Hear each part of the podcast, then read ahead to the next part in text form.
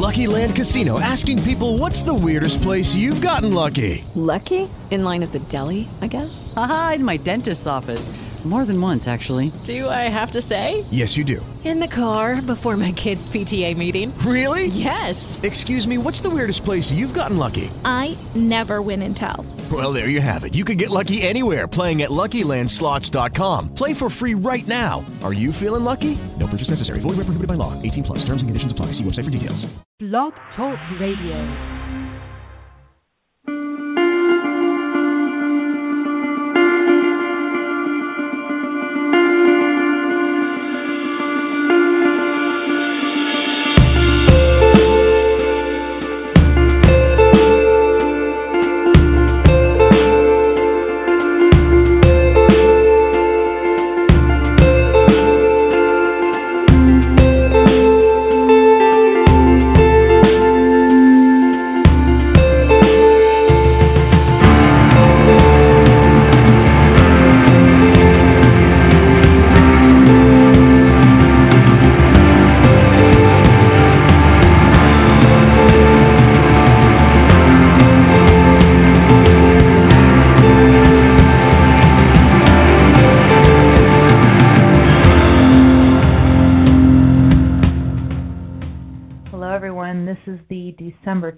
2014 edition of Don't Let It Go Unheard, where we discuss news, politics, and sometimes culture from the perspective of Ayn Rand's philosophy.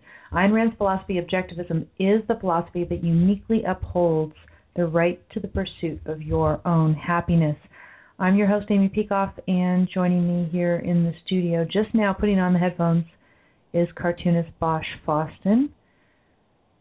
Hello, Bosch. Hello. He's not in a very good mood Bad mood and a bad start too. On top of that, a few because minutes late. well, we're a minute late. We were one minute behind. Yes, we were. Welcome everyone. I've got the chat room over here at Blog Talk Radio going. I see John Roberts, Freedom Breeze. Hello, welcome. Selfishness, Trevor. Too many Nice. glitches. To see you. Just, Mhm. just too too many too many glitches. There was one glitch. Well, last week there's another one. The week before that is is always something going on here. at Blog Talk. I don't get it. But it, this wasn't Blog Talk's Oh, fault. okay. This was not Blog Talk's fault. Okay, this one time. it was fine. Anyway, today, I guess you're going to join the spinning or something. But yeah. the uh, the founders are spinning in their graves. That's what I was thinking about earlier today. And at first, I was thinking, well, the the founders had to stop spinning in their graves because they were so dizzy from all the horrible news this week. But I settled on the title: "Our Founders Can't Spin in Their Graves Fast Enough." And if you go over to my blog at don'tletitgo.com, you will see all the stories that we plan to discuss this evening. Uh, before we get into that, I did want to remind anyone who doesn't happen to be on social media and isn't seeing this already to go and check out Bosch Fawstin's Christmas sale. He's got a sale. Why don't you tell everybody about it?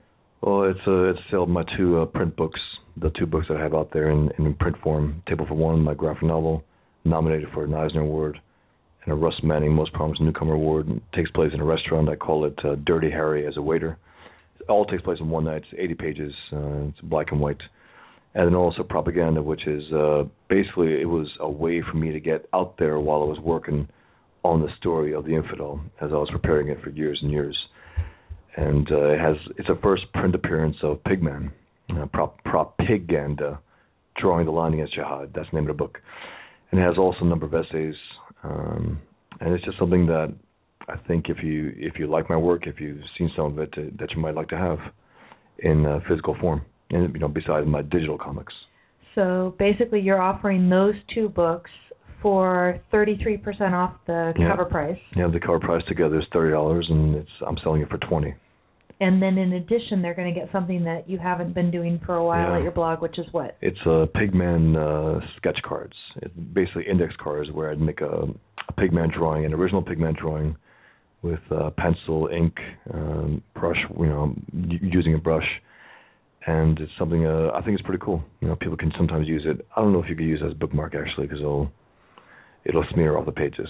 You know, it'll probably dirty them. It'll probably make the Does it smear though? Oh, because of I- the pencil. Yeah, the, pencil. I, I I put see. I put the shading in there. I make it Right. like it looks like almost like the table for one style. It's, it's black and white with gray shade. But uh, people seem to um, like it. I I enjoy making them. You know, anytime I, I get a chance to draw Pigman, it's fun. And because of the mysterious project, the project, which The is due to start sometime in January, this will probably be the last time that you're offering it for at least a a, couple long years, time, yeah, right? because yeah. uh, it takes takes a little time. I mean, these are original drawings of Pigman. Uh, I try to make each one unique, and uh, yeah, I do it often, but I haven't done it in a while. Just brought it back for this sale. So if, if you like that, if you'd like to see my my books in print and um, a Pigman sketch card, check it out. Definitely. It's a it's a top of my blog. And I've also got the link over at don'tletitgo.com under the program notes for today's show. So, um, part of the bad mood reason is all this horrible, disgusting news sure, this week. no doubt about it. Yeah. you know you you have i mean you know that the you know that the gop sucks you, you you know you know that but when you hear that some tea Party got gotten, you thought they could have some more impact and they really don't they don't have any Well, and in fact, what I did, I, I don't always put a graphic at the top of the show, but I used your GOP where the O has yeah the Obama symbol. you know you know we uh, they talk about the um, reagan democrats the De- the reagan democrats by the way did not come out for romney they they stayed home Right. they were the uh, the last vestige of the rational Democrats, and they stayed home. They said this guy sucks. And on top of that, then now you have the Republican, um, the Obama Republicans, Right. which is the leadership of the GOP. And one thing about the GOP, you know, I, I, I used to really rail against uh, McConnell and Boehner. They were chosen to be leaders Right. again and again. That damns the GOP, damns them to hell. And they're a dead party. Uh, there's no more opposition party. We have one party right now, Right. and that's why the Tea Party is crucial. And that's why it has to become an actual party. This is part of what we are going to talk about today. I And jumped the gun again. Sorry. Oh no, that's that's completely fine because this is really why we are here. I mean, I was, you know, talking earlier today about the abdication of the GOP. Absolutely. And if you combine the abdication of the GOP with the usurpation by the National Labor Relations Board and all sorts of other administrative agencies within our federal government, you have a recipe for destruction in the last two years, even though we're putting a GOP majority into the Senate. I'm not sure how much good it's going to do us, given what we've seen. no, none. And, and you know they're they're out to marginalize, if not flat out destroy, the uh, Tea Partiers. I mean, the Tea Party want to destroy, but what I'm talking about is the effective ones, like like like Ted Cruz, the only one that really matters. The rest might be some good things about them, but Ted Cruz. Yeah, one, thing I do want to talk about. Everyone's been, you know, uh, applauding Trey Gowdy this week, Absolutely not. and to me, it's it's a whole bunch of smoke and we mirrors. met, we mentioned recently, and even Mark Levin got on board. And you know what? I'll copy Mark Mark Levin here. I said it before him. He he always likes to say that. Well, I said it. I said I said- well I said it before you, Mark, because the fact that Trey Gowdy comes out there always has a good yarn to sell. Right. Uh, you know about what he did. He doesn't do anything. The Benghazi report. What is it? Where is it? what has it done? What has it done? Nothing. Hasn't told the truth. Uh, about impeaching Obama? Well, Biden will be president then. That's a line that me and you say, not what the guy in power says. And then when he's asked also about shutting down the government, oh, that's not a mature thing to do. That's not a really good thing to do. So this guy is just absolute talk. Absolute talk. Right. And Yeah. he, you know, he sounds great when he's out there. It's like, oh wow, he's really giving it to Gruber, to a Gruber. So what? So what? Right. Gruber got out there scot free.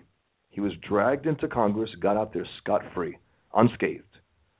That's that's un- unacceptable.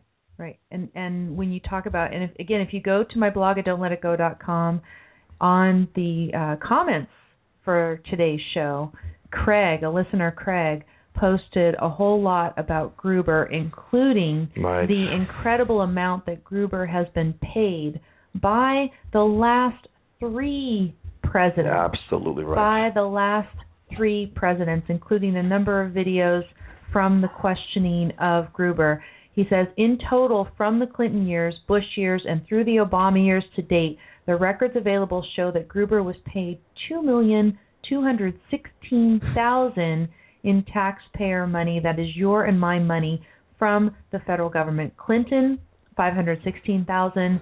Bush, not surprisingly, the most money, one million two hundred forty-eight thousand, and Obama a paltry four hundred fifty-two thousand six hundred dollars. When I was looking on um, Drudge Report, and I saw the picture of Romney as if it's some sort of a spiritual awakening or whatever, and, and he's maybe going to run in 2016. Romney care. And then I think on the right column I saw something about how well Jeb Bush is leading leaning yes like he's going to run. We're supposed to be excited about these guys.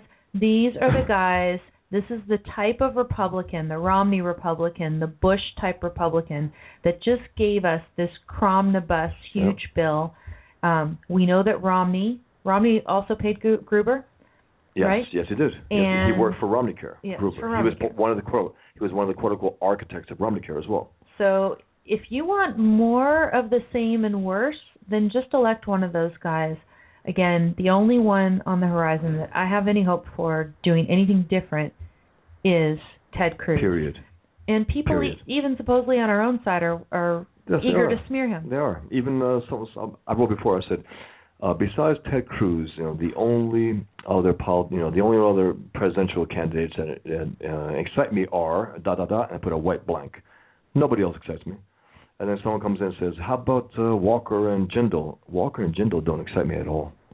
Uh, Walker is probably one of the, of the better ones of, of the establishment ones. Right. But still, he has some flaws. And Ted Cruz has some flaws, but he has far less flaws than any of them. And he has charisma, and he has and he's a principled leader as well. And he does what he says he's going to do, unlike 99.9% of politicians out there. By the way, John Roberts has a son here listening in. Oh, very cool. Hello, nice to have you. Welcome to have you here at the show. This is Cool. great. Always nice to have new listeners. You know, I was going to say about um, different candidates and different politicians that we're supposed to be excited about out there. I was happy to see Justin Amash pull out of the new um, what do you call it? The Intelligence Authorization Act of 2015. The bit about endorsing warrantless Right. surveillance of citizens and that he was Right. making a big stink about it and he forced a voice vote on that piece of legislation and I thought, okay, well he's one of the good guys.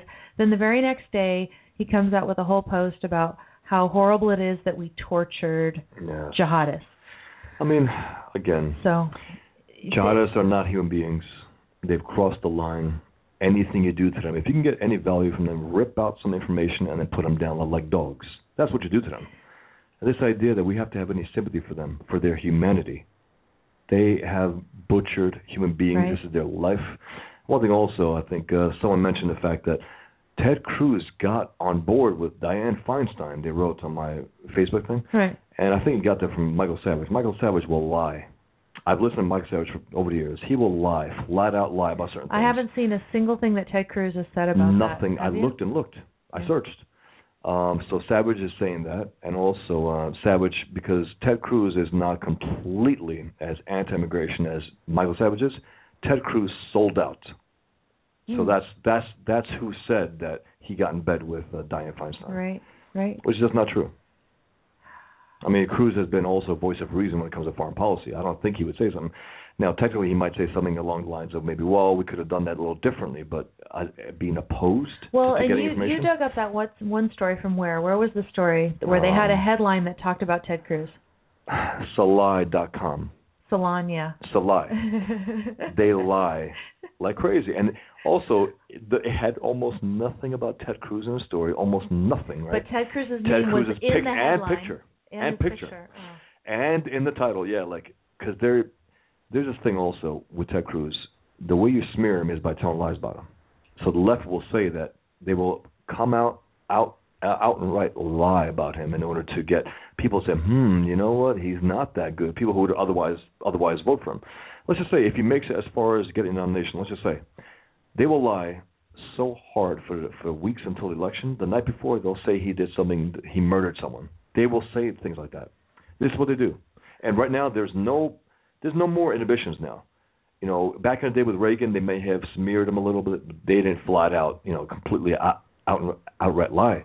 They will lie about anyone and anything in order to basically smear them. Today, there's no more bounds. Well, that's because, and now Greenfield has picked Yeah. up the theme. we're in post-truth America, yeah, as Dan, it were. Daniel Greenfield wrote that uh, today, I believe. Which is a he great got title. it from us last week when we were asking about when can we, how can we make truth matter. There was also another thing. Does the truth matter to the feminist left? There was another piece Right. just written this week in National Review. I'm not saying they heard our show, but this is the theme. It, it, we live in such. I mean, nothing is real. Nothing is true, and people get away with it, and they shouldn't be able to get away with it. And this is the kind. Of, this is what happens with that kind of world, though. Look at the insanity of the world around us. I mean, if it, it, it, you seem like you're drowning in it, no matter what you know you believe about about any hope for the future, or in in reason, you say, well, I just you, you feel like it's really really overwhelming at times. Definitely. I know I feel it. Well, and and this is kind of the feeling that I got when I was looking over the news that we had, and like I said, the founders would be spinning in their graves. And actually, one listener had posted. I th- actually I think it, was it um, Dave Buchner. I can't remember on Facebook who said that once the founders, as they're spinning in their graves, when they hit 72 RPM, we can use them as hard drives. And I'm funny. if they're ever going to get close to 72 RPM, I'm thinking we're getting really close to that time now. But- Because look, I mean, look at the stuff that we've no, got this no. week. You think about the nature of the founders, and then you think about John Boehner, and Mitch McConnell, and Barack Obama.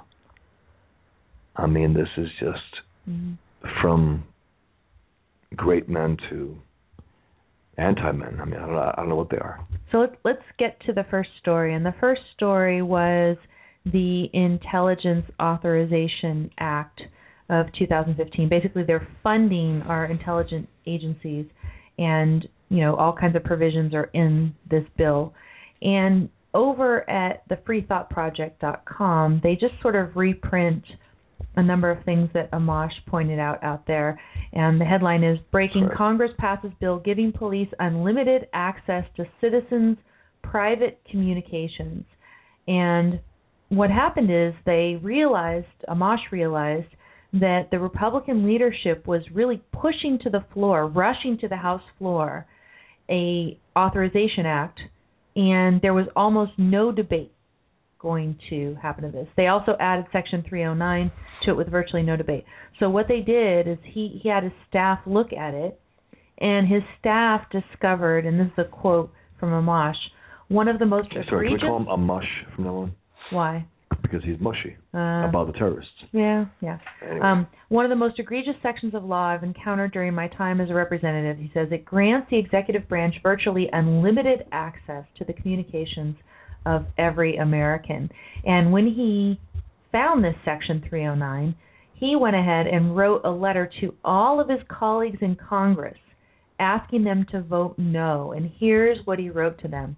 He says, uh, quote, the intelligence reauthorization bill, which the House will vote on today, contains a troubling new provision that for the first time statutorily authorizes spying on U.S. citizens without legal process. Last night, he says, the Senate bill passed an amended version of the Intelligence Reauthorization Bill with a new Section 309, one the House has never considered. Section 309 authorize, authorizes, quote, the acquisition, retention, and dissemination, end quote, of non public communications, including those to and from U.S. persons. The section contemplates that those private communications of Americans obtained without a court order may be transferred to domestic law enforcement for criminal investigations. To be clear, he says, this is Amash, Section 309 provides the first statutory authority for the acquisition, retention, and dissemination of U.S. persons' private communications obtained without legal process, such as a court order or subpoena. And he says the administration currently may conduct such surveillance under a claim of executive authority, such as he says Executive Order 12333. That's the name of the or the number of the executive order. He says, however, Congress has never approved of using executive authority in that way to capture and use Americans' private telephone records, electronic communications, or cloud data. And he says supporter of Section 309 claim that the provision actually reins in the executive branch's power to retain Americans' private communications. And he says it is true that Section 309 ex- includes exceedingly weak limits on the retention. He says, with many exceptions, the provision requires the executive to dispose of Americans' communication within five years of acquiring them. So listen, that we're supposed to be consoled by the fact that yes, they can get our private communications without any kind of legal process. They can only hang on to them for five years. Hmm, five years is very convenient. It's longer than a presidential term. It says although as HPSCI admits, which I'm not sure, it must be the committee. Yeah, um, a committee on intelligence, I assume. Says the executive branch already follows procedures along these lines anyway. In exchange for the data retention requirements that the executive already follows, Section 309 provides a novel statutory basis for the executive branch's capture and use of Americans' private communications. So you get the picture, right? Before this piece of legislation, which was passed in Congress, only 100 congressmen voted no. And we know who those 100 are, thanks to Amash, who insisted on a voice vote. What they've done is they've now put into statute a power for the executive branch that previously was done only pursuant to executive order and therefore was on a lot shakier ground. So they're giving a firmer foothold to this power that the executive branch has been uh, exercising and leave it to the Democratic Senate to shove a provision like that in at the very last minute and then for the Republican leadership in the House to try to hush hush, you know, push it under the rug and bring it to the floor quickly without any debate or discussion. So whatever we want to say about Amash, and we will criticize him because I have already seen something that disappointed me about him since this time. But kudos to him at least for pointing this out. And what I want to point out again, and I, I do have over at my blog at don'tletitgo.com, I have a link to the article that I wrote before, which is called "Don't Tread on My Metadata." That was over at PJ Media. That is a short version of a law review article that I've done we need to get rid of the doctrine that allows Congress to even legislate on stuff like this. None of this information should be available to the government without legal process, without a search warrant based on probable cause, particularized suspicion, or the equivalent, right? Something like that. We need probable cause, we need particularized suspicion before the government gets their grubby hands on our personal data. And what we have right now is we have everything is subject to statute because of the third party doctrine. We have some stuff going on over here yeah, in the some stuff uh, happening in Blog Talk. Trevor, Stewart, there's some uh, real problems here. It, it wasn't just oh some audio our, problem here. Yeah. Oh gosh. Oh, people sorry, have everyone. audio ads that are playing out loud. It's uh, plus uh, they're they're they're repeating what you said a few minutes later. Yeah. That is really terrible. Yeah, it is terrible. I'm sorry, everyone. I don't know what to say here. I'm not I'm not sure why it's doing that. If you have missed anything, go over to Justin Amash's page on Facebook where he also reprints the letter that he and of course I've got the link over at my blog at don'tletitgo.com. Anything that you've missed there. But really what this shows is that now more than ever we need to get rid of the third party doctrine. Are we still having audio issues? Hmm? Now, Robert. Robert NYC is having the same problem. Okay, but Freedom Breeze is not having the issue. I don't I know. I don't know if it's. There is one difference that I've noticed this Yeah, week on my chat. end. There's this weird flash chat in It's the a, studio. Embedded. The chat room is embedded yeah, in the studio, it's embedded in the studio, which is new. that is new. So there might Maybe be. cut that off. Well, I can't cut that off as far as I know. Okay. It, it it automatically comes up there, and then I choose to have the separate window chat as well. Okay, so John Stewart is saying that it's sounding Okay, let's okay to just him. keep going. Yeah, let's let's keep going. I'm then. sorry, everyone. Sorry about that. There's, you know, every time that I'm watching some sort of audio video thing online, there are people who have issues. And, and the thing that is true, sometimes there's issues on the delivery end, and sometimes there's issues on the receiving end, and sometimes the issues on the receiving end are unique to particular users or group of users. So Yeah, well, that's just yeah. unfortunately that's how it goes. But really, so so the the point that I want to make here with with Amash is he's pointing out the necessity to get rid of the third party doctrine that leaves all of this to Congress in the first place. Again, the third party doctrine is a judicial doctrine, a Supreme Court doctrine that says once you share information with a third party, it is no longer subject to Fourth Amendment protection. Now, I'm being very careful in the way I'm stating it right now because there is a legal scholar by the name of Orin Kerr who has just published something over at the Volokh Conspiracy blog that's now part of Washington Post, by the way. Uh, he just published it, I believe, this week. And he is questioning the basis on which the third party doctrine is removing this information that you share with a third party from legal protection.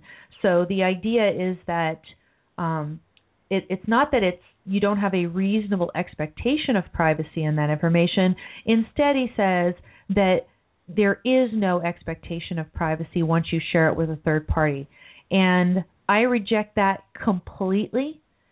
The and we can go into some reasons why um, that ha- they're technical that have to do with my solution to the third party doctrine. But let me just suffice it to say here that the idea that because you share information with one person or a company or whatever for a limited purpose means that automatically you lose entirely your expectation of privacy with respect to the government and lose all Fourth Amendment protection, I think is hogwash. And particularly today, I would think that the founders, if they saw our highly technological lifestyle that requires living our lives through third parties and thought that therefore we would lose all of the Fourth Amendment protection that they built into the Bill of Rights, they would be mortified, again, spinning in their graves. So, um, regardless of how you say that the third, you know, sharing information with a third party removes Fourth Amendment protection, it is wrong, wrong, wrong and I will be publishing a, a quick answer to Orin Kerr on that. So, in any event, go check that out from Amash. Bravo to Amash for that. Boo to Amash for pointing out issues about torture later. But one well, thing about about the torture and the, and the response from politicians mm-hmm. when they say it's against our values. Um, non-torture is not part of our values. Uh, if you want to run for senator, congressman, for president, you have to protect us, and you have to do whatever the hell is necessary to protect us. If it requires you setting up situations where tell our soldiers, look, you got to get some information from, from these guys. You know what to do. You got to do what you have to do. That's it. We're not going to limit you because the most important thing are the lives of Americans, not the well-being of these butchers. And this hand wringing by Republicans, even, it's really making me sick. Yeah. It's just you know. Well, I mean, here's one issue. John McCain from POW to POS is out there saying the same crap. One issue is that we signed on to a Geneva Convention that we never should have signed on to. Uh, I mean, you know, the, the thing that Al Qaeda says, signed to the Geneva Convention, right? They yeah, they signed that oh, as well. Yeah. This is this is the thing that says it. But most. these are terrorists. There there's a there's a meme being passed around Facebook, and you see one of the jumpers from the World Trade Oh, yeah. Center falling, Yeah. And it says something like, "This is why I don't give a you know what yeah. about what we do to people who, for ex- example, Fly plotted." plane, yeah. Or or fly planes and buildings, or those who support them, or yeah. Yeah, right. Th- those who plotted to have an attack like that take place on Americans. Um, I'm not so now. So, so you know, here's the thing: if we can do something to guys who are butchers like that, right? Um, and we can get actual information out of it. That sounds good.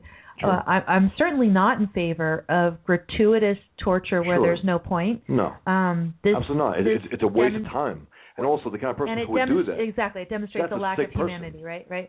But if you gut have them for info. if you have somebody that you know is an animal, has reduced himself to the animal level, and you could get information out of him, if those two things are true, I would say go for it. Now, then they have all these studies. Well, do you really get useful information anyway? Yes, you do. John John Yoo, John Yoo was on O'Reilly, and O'Reilly actually let him speak, which was nice What? and he talked about the fact that when the report concluded that they didn't get any useful information with respect to, for example, catching bin Laden, that it was a total lie because while the name of uh, bin Laden's courier or whoever it was that they used to get him, right, the name of that person was in the intelligence files, you said that that name was in the files along with hundreds of other names of Al Qaeda operatives, and they wouldn't have known which person to go after to get to Bin Right, Laden, unless- but for what they got from Khalid Sheikh Mohammed. It's a lie. Uh, Diane Frankenfeinstein, as Mark Levin calls her, lied her ass off and said, "We gain nothing from this." That's an absolute lie, and she should have been torn to shreds when she said that by some reporter, by someone decent. Said, "That's a lie, ma'am." But as that one congresswoman said, it doesn't really matter what actually happened. It's really what should happen. So people like Dianne Feinstein couldn't imagine that we ever might get useful information She from has to count that out. torturing murderers. Because then she has, right? then you know, because if that's true, then she has no argument. So therefore, that's not true. I'll say it's not true, and therefore I have an argument now. But also this idea, it's like this: they think Dianne Feinstein thinks she's too good to be part of a government and a system which would quote unquote torture people. It's not we're, not- we're not torturing people, we're torturing head choppers, torturing those who butcher children and women, unarmed individuals, guys who fly planes into buildings, who do the most horrific things imaginable. And now, what's going to happen? I mean, imagine the kind of laugh these guys are having. We are here bemoaning torture of them. There was a woman, one of the bereaved of 9/11, on CNN saying, "You know what's torture? You know, speaking to my husband right before he dies in the Twin Towers. Right. That's torture Yes. to me. Yes. Torture is telling my children what happened to to to their father. That is torture. Basically, to hell with these guys. Kill them, gut them for information, or that's it. There's no other value to them. And again, yeah, if it's gratuitous, th th those people doing it are sick. Then yeah, they got a problem. You don't just do that for the hell of it. You there's always a reason to gut these scum. This is this is war. This is not a place for rules and niceties and For niceties that the politicians wouldn't engage in, politicians wouldn't wouldn't tell the truth. You know, forget about defending us. They, they, you know, it's like, well, I wouldn't do that. Well, you wouldn't tell the truth either. You wouldn't do a lot of things, politicians. These guys are here to protect us. They're supposed to be here to protect us. Dianne Franken-Feinstein is here to protect us, and, she, and she's not. You know, again, I think there's so many of these politicians who lack any moral righteousness of self-defense in Absolutely. war because they lack self-esteem because they but also lack one thing, they lack ethics. those. No, they definitely do. But in their mind, they think they're too good to sign off on this. You know, I'm too good for that. To think that I can sign off on this horrific thing that they're doing. I'm, I, I'm too. No, no. It's like I've always said, they're not good enough to actually sign off on it. They're not good enough to say, you know what, you do whatever the hell you got to do. You, U.S. soldiers, Right. protect us, protect Americans. That's what's important. Not my sensibilities. Not my uh ooh I, I can't I can't no no. We need to be protected. And if that's what it takes it's like this you know you tell these guys uh spill your guts or we'll do it for you. That's what you do with these guys. Right. it's it's it's either or at that point. So next wonderful, wonderful story that will get the founders spinning in their graves has to do with this Cromnibus, as they're calling it. It was supposed to just be a continuing resolution, but it turns out it's going to be a whole omnibus spending bill that will fund most operations of the federal government Who through won- next September. who Through, won uh, the election Yeah. Uh, Yeah. who won Apparently the Democrats. Oh, okay Apparently the Democrats. Obama won. well I mean in, in, in, no matter who wins, no, no Obama matter who wins wins. Obama Yeah, wins yeah, yeah. But you know, it's like uh technically speaking, John Boehner is the Democrat. McConnell is a Democrat. A Democrat Party are communists. I mean, really what it is. They become Democrats. The, the Republicans have become Democrats. Democrats have become communists. Yeah, that's about where we are. Uh, the headline earlier today was Senate leaders press for quick passage of spending bill, and in fact, I think Reid had hoped that they were going to pass it by this evening, but instead it says that Senate is seen putting off vote on spending bill into next week. They opt not to speed the debate over the 1.1 trillion dollar measure amid objections on details. Now I thought it was 1.01 trillion, but I guess now it's been maybe there's been inflation since the time they first wrote it or something. Oh, 1.1 trillion. You know, it says the Senate was expected to push until Monday Yeah, its vote on the they do 1.1 this, trillion like- spending bill. Again, they do this like there's no tomorrow, and they really they you have to act the way they're acting if you believe there is no tomorrow. no, but you have to believe that. It's like, well, there is no tomorrow, really. Well, according Everything according to some of the economic data, there may not be a tomorrow, and we'll talk about that in a bit. You know, as a matter of fact, there is a hot debate going on over on my Facebook page right now, and I posed a question earlier because I saw a Wall Street Journal story uh, in which the Wall Street Journal was talking about the stock market diving hmm alongside oil prices were decreasing. And, And I was thinking, and I, and I was thinking, okay, so um, first first of all, they're, they're just they're just saying, okay, there's there's you know the stock market's crashing and oil prices are decreasing, and if I if we just say that those two things are both happening at the same time, maybe everybody will assume that there's a causal relationship, even though we didn't say that there was. right. But so then I was thinking, okay, well, if we're getting cheaper oil, why is that bad for the stock market? It just seems weird because you think, okay, if a, a you know key commodity, something that gives us energy, again, you know, go to Alex Epstein's book, you know, the the moral uh, argument for fossil fuels. I mean, fossil fuels are good. Oil is good. It fuels all production. It fuels our enjoyment of life. It fuels our ability to stay warm in the bitter cold Southern California winter that we're having there. I, I'm actually turning heat on in the house, you know. Um it's cheaper. All of the fuels that we have are cheaper when the oil price goes down. So shouldn't that make us glad? But there's all sorts of weird perversities that are going on due to governments and government manipulations of the financial markets somehow being keyed into assumptions about these oil prices. The other thing that's going on is OPEC, a bunch of horrible, disgusting people. I think it's Saudi Arabia itself, actually. Saudi Arabia is trying to mess over all the people who are investing in energy production, oil production now, uh, by dumping oil on the market to destabilize the price. And in fact, I think they're going to try to get it down to at least $60 a barrel or something like that. And so the idea is that they're trying to to mess with everybody, put them out of business, and then once they're all out of business and there's no competition anymore, then they want to come back in and and you know restrict their production again. And maybe the market is anticipating that. So between Saudi Arabia, who shouldn't have the control over the market that it is, right? You know, it's a government on the one hand manipulating, the government of Saudi Arabia manipulating the oil supply.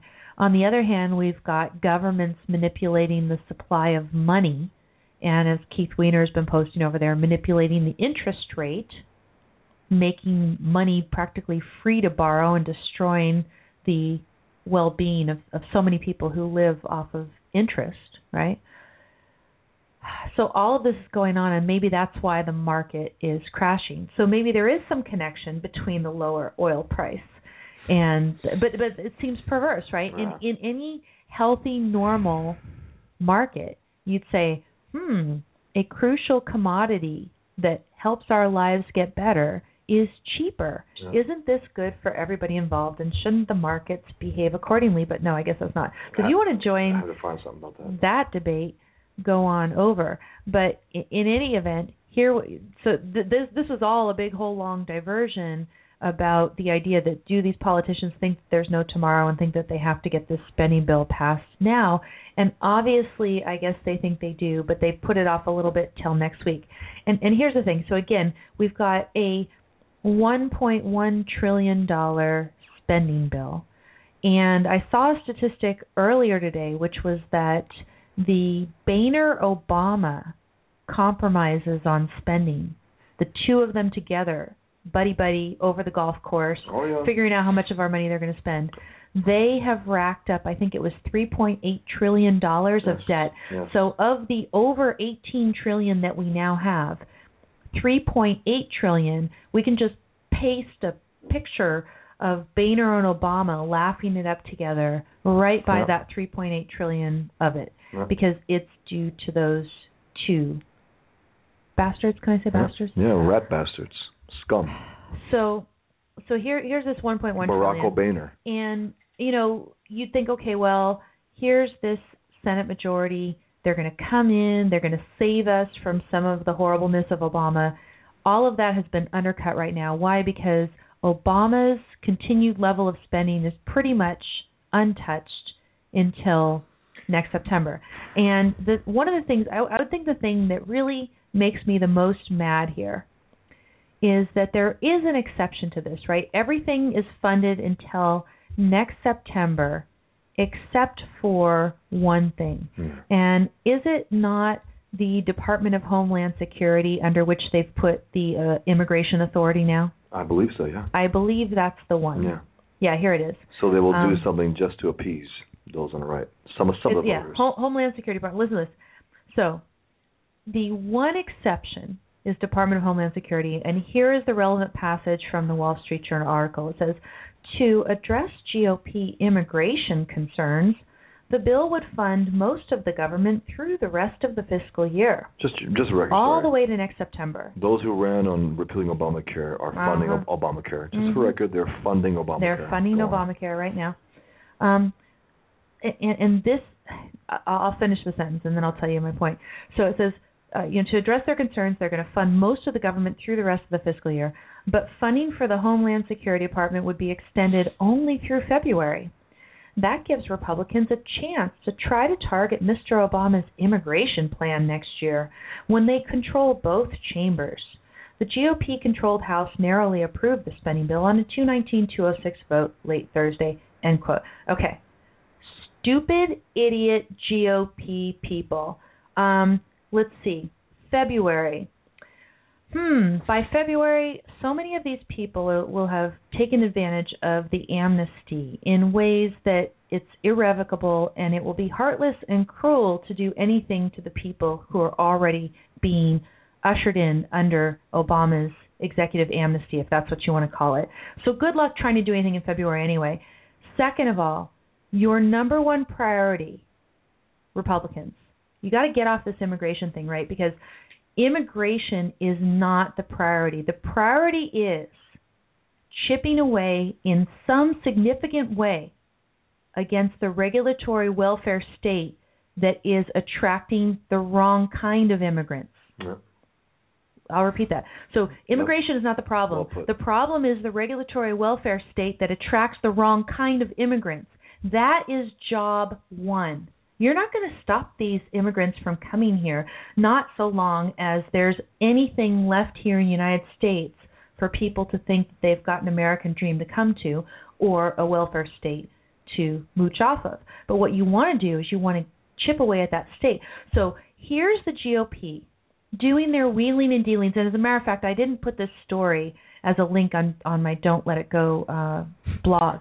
But yes, Bosch Bosch sent me a story. This is sick. There was there was some Boehner ally or whoever who said Who yes, yes. It was literally in the back room with cigars Uh, that they negotiated. Smoke-filled Cigar- back room. Yes, cigar Literally where they cigar smoke filled Yes. back room. It was literally Yes. cigar smoke filled back room. You know the cartoon that we that we draw. So here they are. They're wheeling and dealing, right? Sitting back there, legs up, feet on the table, smoking cigars, drinking, yapping away because they're absolute soulless mates.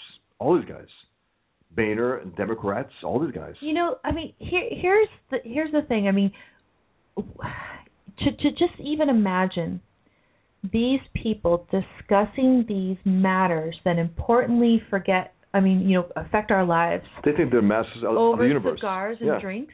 Yeah, they think they're the masters of the universe. And and part of it is probably okay. How do we get away with not letting our stupid voters figure? You know, what I mean, No, no, we it's- we need a pretense Gruber talk. here. It's Gruber yeah. talk. Yes, It's absolutely. total. Gruber No, but we need a pretense here. We got to pretend something, guys. We can't complete because we are one now. I mean, there's no more two parties. We are one party now. Right. You know what one party leads to, right? Historically, dictatorship. Yeah. That's why the Tea Party exists. That's why it has to be a, a viable party. I mean, here's, you know, if you could do this one, this is the cartoon I would love. I always have a wish list for Hmm. cartoons, but here's my cartoon. And I sometimes do them. So- sometimes the show goes and we forget. But go on. No, I know. So so the cartoon is you've got all these guys around the table smoking cigars and they're talking about the Cromnibus. Yeah. And the line is this because this is exactly what they're deciding, okay? Boehner and Obama and whoever else. They're sitting there and they're thinking, which way should we point the government gun Yeah. for the next right. 10 months or so? Yes. Yes. Which way are we going to point the government gun Yep. for the next? I mean, that's, what that's the, what this is about. That's the issue. Absolutely right. that is what this is about. Absolutely right. That's Um, the issue. How much are we going to point it at the American people? So so here, here's the thing. So so they're sitting there and they're talking and they're debating and they're saying, "Hmm, well, you know, let's let's throw these GOP base a bone. I mean, you know, Ted Cruz, that Ted Cruz guy, eh, we don't like him very much, but you know, he's he's he's, He's got the most the- hated man he- in Washington. he he's got some power and and here I'm going to criticize Ted Cruz. I'm sorry about this. I still think Ted Cruz has the most promise of anyone but Washington, but I am not pleased with the amount of energy and effort that Ted Yeah. Cruz has spent on the immigration issue because I think it leads to crap like this, right? Because what do we have there? We have the one concession, the one concession to the GOP doesn't Yes. have to do with Obamacare. Right. It doesn't have to do with Obamacare. Right. It has to do with effing immigration. Yep. And I, And I the again, current- I don't, yeah. I don't. Immigration. That's the current overreach of Obama. Immig- so take care of that. immigration right now is a problem for two reasons: the welfare state and the fact that we have a terrorist, a, a jihadist problem that hasn't been taken care of. That's why immigration is a problem right now. Otherwise, everybody who wants to come here and work should be able to do it. So we can Screenings and whatnot. we yes. can we can disagree, and I can say I'm not for completely open immigration right now because of the other context issues. But also but, have to be but, screened, but, but the idea that the GOP they've got some clout You know in, why? in, in the Cromnibus No, but, negotiations. no, but think, they've think got why. some clout. They've got This some is the current big overreach of Obama. right. And also, they're but in in essence, they're saying they're resigned to Obamacare now. Like, well, you know, what are well, you gonna no, do? no, of course, but I'm just, I'm just saying, it is obscene that whatever political advantage the GOP brought to the table, they spent it on immigration. Yep, yep. Why not have the Department of Health and Human Services be the one that's funded only until February? You see what I mean? Right. And I, I- I'm I'm thinking this particular complaint about the Cromnibus bill, the fact that the it is you know this Homeland Security Department that's extended to February and that's the only one. You're going to hear this only from me. Why? Because all of these other talk radio hosts they are anti-immigration, and again, A lot of them are, no doubt about it. immigration is not the the worry. And you know the the idea of a regulatory welfare state that term regulatory welfare state i am happily stealing that term from Onkar Ghate because that is really the problem. We need a major major chip away at that regulatory welfare state because it is that that is attracting the wrong kind of immigrants to the country. So the fundamental issue is to get rid of Obamacare, get rid of Obamacare. And Ted Cruz, to the extent that your emphasis on the immigration problem has made this be the compromise, made it so that the only department that is extended in its funding to only February To throw a, a instead bone. of Department of Health and Human Services, I say that is the worst mistake that you could have ever made. So if that's true, which is what I'm sensing, it's it's terrible. So this also, you're presuming though that he has a lot of influence in the party. well, whoever it is that's you know railing on the anti-immigration, Well, and he's been right there. Well, keep in mind, uh, the Boehner Neal guys will have to pretend that this is they're throwing a, a bone to their constituents, guys. I mean, we we didn't sell out completely. You still got this one little thing that you're pissed about at this moment, because that's what they're thinking.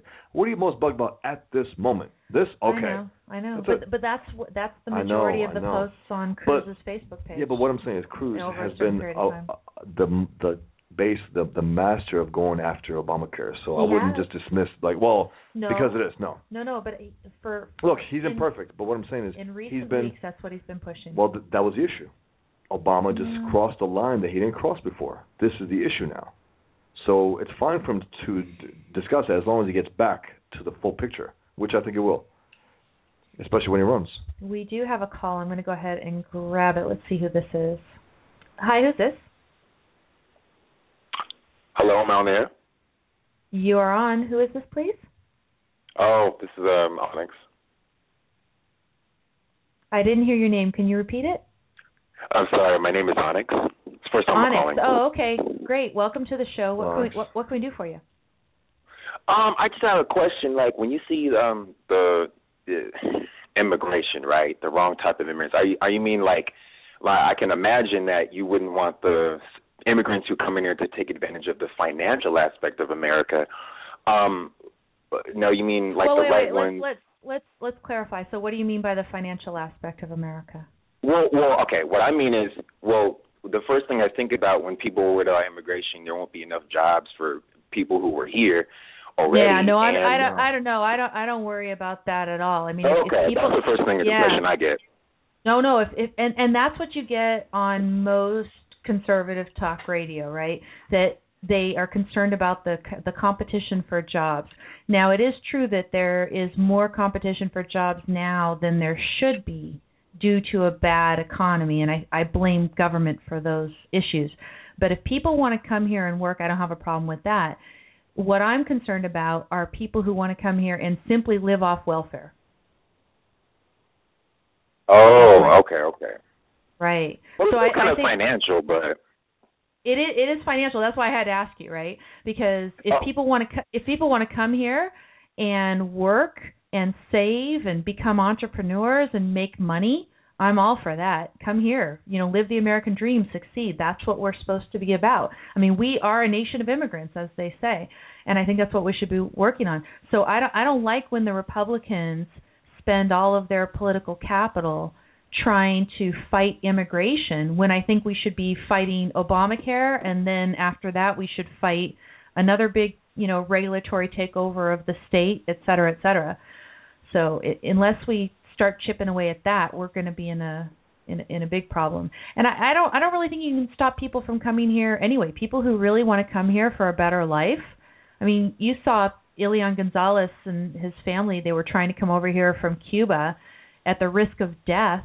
You know, in these little tiny boats over rough waters. Th- They want to come. You know. Um, I, any anything that the Republicans are going to do is not going to stop. The the biggest difference is to try to discourage any people who just want to come here and be on welfare. hmm. Okay, okay. Because I was, I was, I was, that's I was kind of confused. But I was, just, I was assuming you went, you meant like the financial aspect. You didn't clarify because that's probably the number one reason why I asked that question. But Sure. So what do you do, Onyx? what do I do? Uh huh. Um, well, I work in sales and marketing right now. In sales and marketing. That's cool. Yeah. Ev- Yeah. Things have to be sold. There's stuff out there produced. It's got to be sold. Is that's a hard job though, right? Like cold calls Right. and things. Or, Um, yeah, it's. I mean, when uh, Black Friday and when you're actually trying to sell stuff. I mean, I work in a, a you know, basically basically a, a department store, but when trying to sell, uh, it gets kind of strange because people want their they want their electronics and they really want it now, whether TV, phone, or or a protection plan. But um it, everything's winding down. But I'm just kind of worried about Christmas now because it's getting close to that time where people really, really kind of come back, returns and all that. right. Yeah. A- after Christmas is the worst, right? Because they're going to come. They want to return everything. Right. Uh, Yeah. It depends. It depends. I'm I expect to see that after Christmas because you know people like to get their money back after that. It's that after Christmas though, which really bothers me. Not so much Christmas. Right. Right. Well, I wish you the best in the uh, retail season. It's kind of hard out there at times, but you know, I definitely if you are selling a good product, you can do a job that you're proud of, even though it's going to be a lot of hard work. So that's all there is to it. Uh, do you get commissions? Um, sometimes, yeah. But um, but I just had a I, I just had a question more of the immigration. It was just this is my first time calling. I'm still trying to get a feel for it. It's my first time listening, so I just thought it seemed kind of interesting. But you can just meet Milan. I'll just sit back. If I have another question, I'll just hit one again. Sounds good. Thanks very much. Talk to you soon. That's great. I love when somebody who is a first time caller, first time listener, and uh, actually pushes something that I might have been unclear about. I definitely don't mean to be unclear. So yeah, that is that is what I mean. I mean that we need to chip at this regulatory welfare state. We need to pull back on that, repeal as much as we can of the legislation that created this regulatory welfare state that we live in, starting with Obamacare Yep. and then we will not attract the wrong kind of immigrants anymore. Yep. And I think that's the the biggest problem. Yeah, so that's a huge amount of spending, but moreover, just to see the priorities that the GOP placed in their bargaining, that's even more depressing to me. Um, dare we go on to another one? Another horrible thing that just happened this week. National Labor Relations Board. Big Labor apparently got an early Christmas present from the NLRB. And if you follow my Don't Let It Go on Her page on Facebook, you saw that I posted the issue that they were going to be taking up. And in fact, they just actually took it up and settled it faster than I thought. And the issue, the big issue, was whether the National Labor Relations Board would take it upon itself to force employers to allow the use of employer provided email for the unions to advertise to the employees. Now, the way that the issue was posed in articles that I saw earlier in the week was is it okay for employees to discuss working conditions on employer provided email? And they wanted the National Labor Relations Board to weigh in the, on this and, of course, force employers to allow this type of discussion. Uh, my question for you is if it's an employer provided email, it's the employer's property, and they're saying, look, you employees, you work for me, I pay you, you can use this email only under certain conditions. That is an exercise of the employer's property right. Now, you can say, okay, well, I think we should be able to discuss working conditions. You can say that all you want, but then you just shouldn't work at whatever company it is. Um, it is the employer who should be able to choose on what basis you can use the employer provided email system. But now, the National Labor Relations Board apparently has come down explicitly on the side of them not only be able to discuss working conditions, but in fact Report. try to report to well not government authorities and government. I mean probably officials. report to government authorities, but instead what they're trying to do is they're trying to stir up support among the employees to unionize employees in particular Through the companies. back door. So, and, and, and everybody knows, right? Once your workforce in your company is unionized, all sorts of government interference in the relation between employers and employees takes place. This is something that employers would like to avoid. But now they are forcing the employers, if they provide, I mean, what I would do if I was an employer is I would just stop providing email. I'd say, oh, oh well, no more employer provided email service. Go ahead and use your Gmail and whatever else you want to communicate to each other. Of course, that's not very feasible now, is it? Because there are certain advantages to having email uh, correspondence. Or maybe you could have some other communication system that isn't technically email and get around this rule. I have no idea. But imagine you are an employer.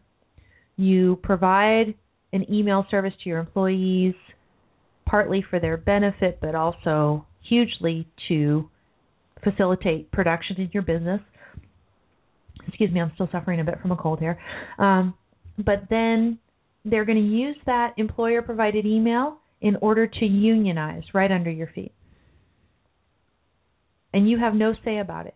Why? Because the National Labor Relations Board has said so. Yeah, deemed it. They've decided. Now, Congress may come back and try to invalidate this, and I sure hope that they do. Well, Something something else, and you know, this is the thing. The main focus of this article was not that provision that I just told you about. The main focus was that they are um, compacting the time in which the employees are going to debate whether or not to be unionized and then have a vote on it. They're they're contracting the time by quite a bit. And I don't know exactly what the time frame is now, but the the feeling of the Free Beacon that posted this article is that by making it a much shorter period of time in which they have to debate whether or not they're going to unionize before they vote, they are heavily weighing in favor of the unions and against the employer. The employer doesn't have as much opportunity to get the word out to the employees about what would happen to them if they're unionized. And in particular, I mean, there's some employees who do not want to belong to a union. Absolutely. They don't want to be forced to pay dues Yep. and have their money go to political candidates that the union supports. I mean, this is all about giving the unions power. And again, what we're seeing is we are seeing the lame duck Senate and we're seeing Obama trying to get in as much damage as they possibly can. With the help of, of Republicans. Right. So they're hoping that they're going to get a lot more workplaces unionized. And Thanks therefore. Democrat voters. Right. I mean, Because more, they will give them incentives to vote support, for Democrats. More support for Democrat voters. That's what they're going to do. Democrats are, you know, so desperate for votes. I mean, if you really think about it, that's why they have to, you know, do they have to get these five million voters, and as far as they're concerned, they're they're Democrat voters. They have to do this, they have to do that, they have to. I mean, that's because they're desperate, meaning they have nothing to offer anyone. In reality, No, they don't. They don't. And Freedom Breeze over here in the chat room says that organized labor was fine until they jumped in bed with the government. And you know, here's the thing: there's the government should have no say about whether workers can get together, whether they can't get together. Shouldn't be able to force them to go to work. It shouldn't be able to force them to stay away from work. But this should all be left to private agreements between individuals, between individuals and employers. They what what's happening with all of the laws concerning organized labor is you've got the government coming in and forcing certain arrangements upon the parties. And that's the thing that we want to try to avoid, but this is the thing that the National Labor Relations Board is trying to foist on us. So this is more of the bad news from this week. Now, the next thing that I've got on the blog over here at don'tletitgo.com is the clip of Gowdy grilling Jonathan Gruber. Did you watch the clip? I saw it. I'm just, you know, I, I again, I'm not impressed with someone who yaps away and does nothing. I don't care, you know, if their yapping is like, oh, that's really good yapping. Let's let's play a little bit of it just because we want to see. You know, I mean, it- e- everyone got really excited Yes, but about Gowdy. okay, uh, yeah, but the, the thing is this: the guy walked in there, he walked away unscathed. Yes. Gruber. Yeah. So what does it matter what Gowdy said? well, and it's it's for TV. it's like a TV show, a reality show in Congress. and for me, I I would like to see Gruber get something right. But the biggest thing is Gruber is demonstrating that there's evidence of fraud. Yes. Although he sounded like a broken record in this, and we'll talk Well, about well, it. he lied. He lied about his lies. He lied about his lies, yes. And he and he had one set lie that he told about all of his lies. We'll listen to it in a second. But uh, more importantly, because he's giving us evidence of fraud, Yes, absolutely right. It is absolute. we were defrauded. Yes. Anything that was put over on the American people by fraud should be undone. So this should be a reason that we don't have Obamacare. But I'm not hearing any plans to get rid of Obamacare because of what Gruber did It or any show. of the stuff that was No, it well, and that's the thing. If it was just a show, If if it was, it was. That's the whole point. What have we heard after that? Uh, what's it called after they teared him a new one? What? They didn't. They didn't even tear him a new one. At least do that, but they didn't do that. let's listen to Gowdy. What everybody's excited about. You said they proposed it and that passed because the American people are too stupid to understand the difference. when I said that, I was at an academic conference, being voice. glib and quite frankly trying to make, make myself seem smart by What a insulting others. Are you offering? He had a set speech. He says, I was at an academic Yeah. conference and frankly I was being quite glib and trying to make myself look smart in front of others. Yeah. And he's gonna say that over and over. So also one thing. Sorry, just again, this is irrelevant. The fraud is the issue, and they should have brought that up again and again and again and again. Made it a reality in that in that room. Said this is fraud, government fraud against 300 million Americans. That's what should have been. Instead, you called it stupid. Right. So what? So what? I mean, honestly, so what? well and then It's about what else he said. well and, and then and then the other thing, you know, he kept saying, Well, did you say it because you said or did you apologize because you said it or did you apologize because you meant it? And well the fact that you said it all joke. the time right. So It's like you go, girl, Trey Gowdy. You know, that's what people were saying. Like, yeah, and then it's like after that, okay, I'm good. yeah. It's like, oh, that's and he said it, he meant it. Okay, that's fine. And that's now what I'm saying. It's like, okay, so what? So what? This is not a joke here. This guy was part of a group that that you know defrauded us. They were a part of a group that systematically committed fraud. This is a crime. Yeah. It's a crime outside of the government, inside the government. And here he's saying, "You called stupid, man. you know, you're stupid." It's Well, like, okay. and and this is why earlier this week I just posted hearing schmearings.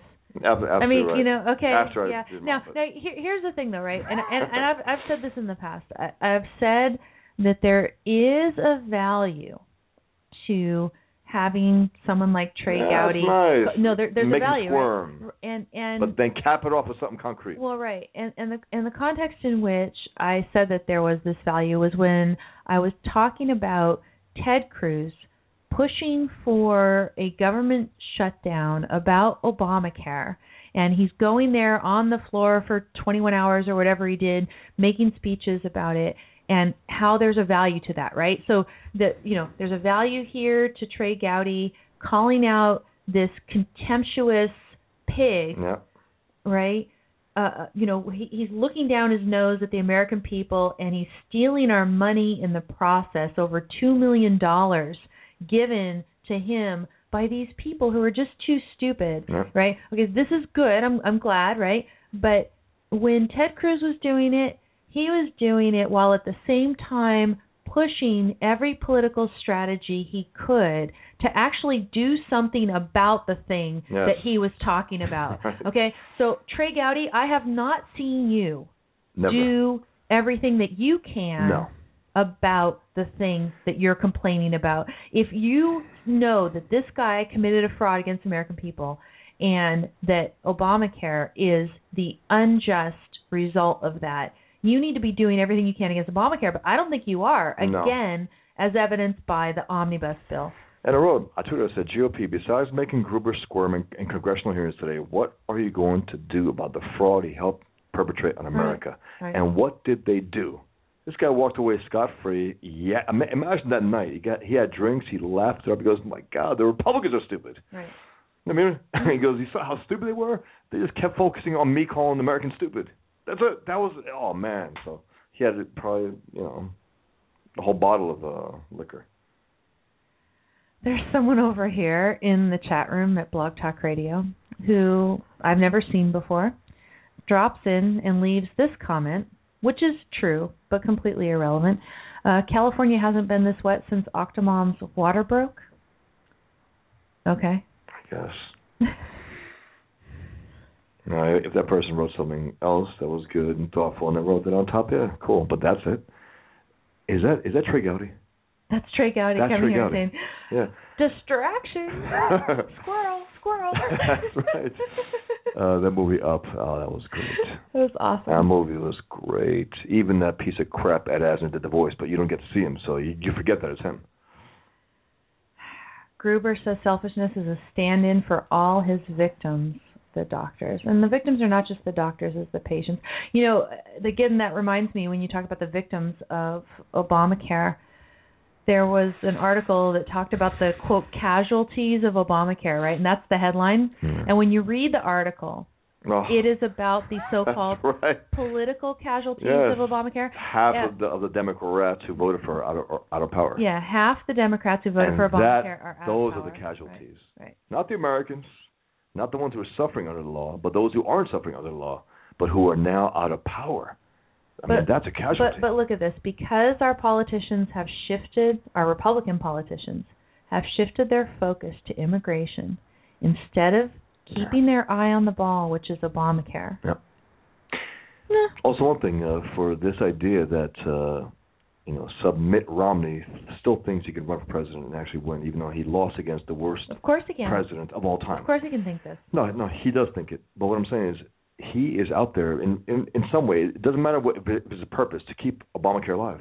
He can't fight against Obamacare. He can't argue against Obamacare. He can't do anything. He was impotent against it last time, and he'll be impotent against it again because he has Romneycare. It's on record. He worked with Gruber. This is the nature of Mitt Romney. He worked with a scumbag like Gruber.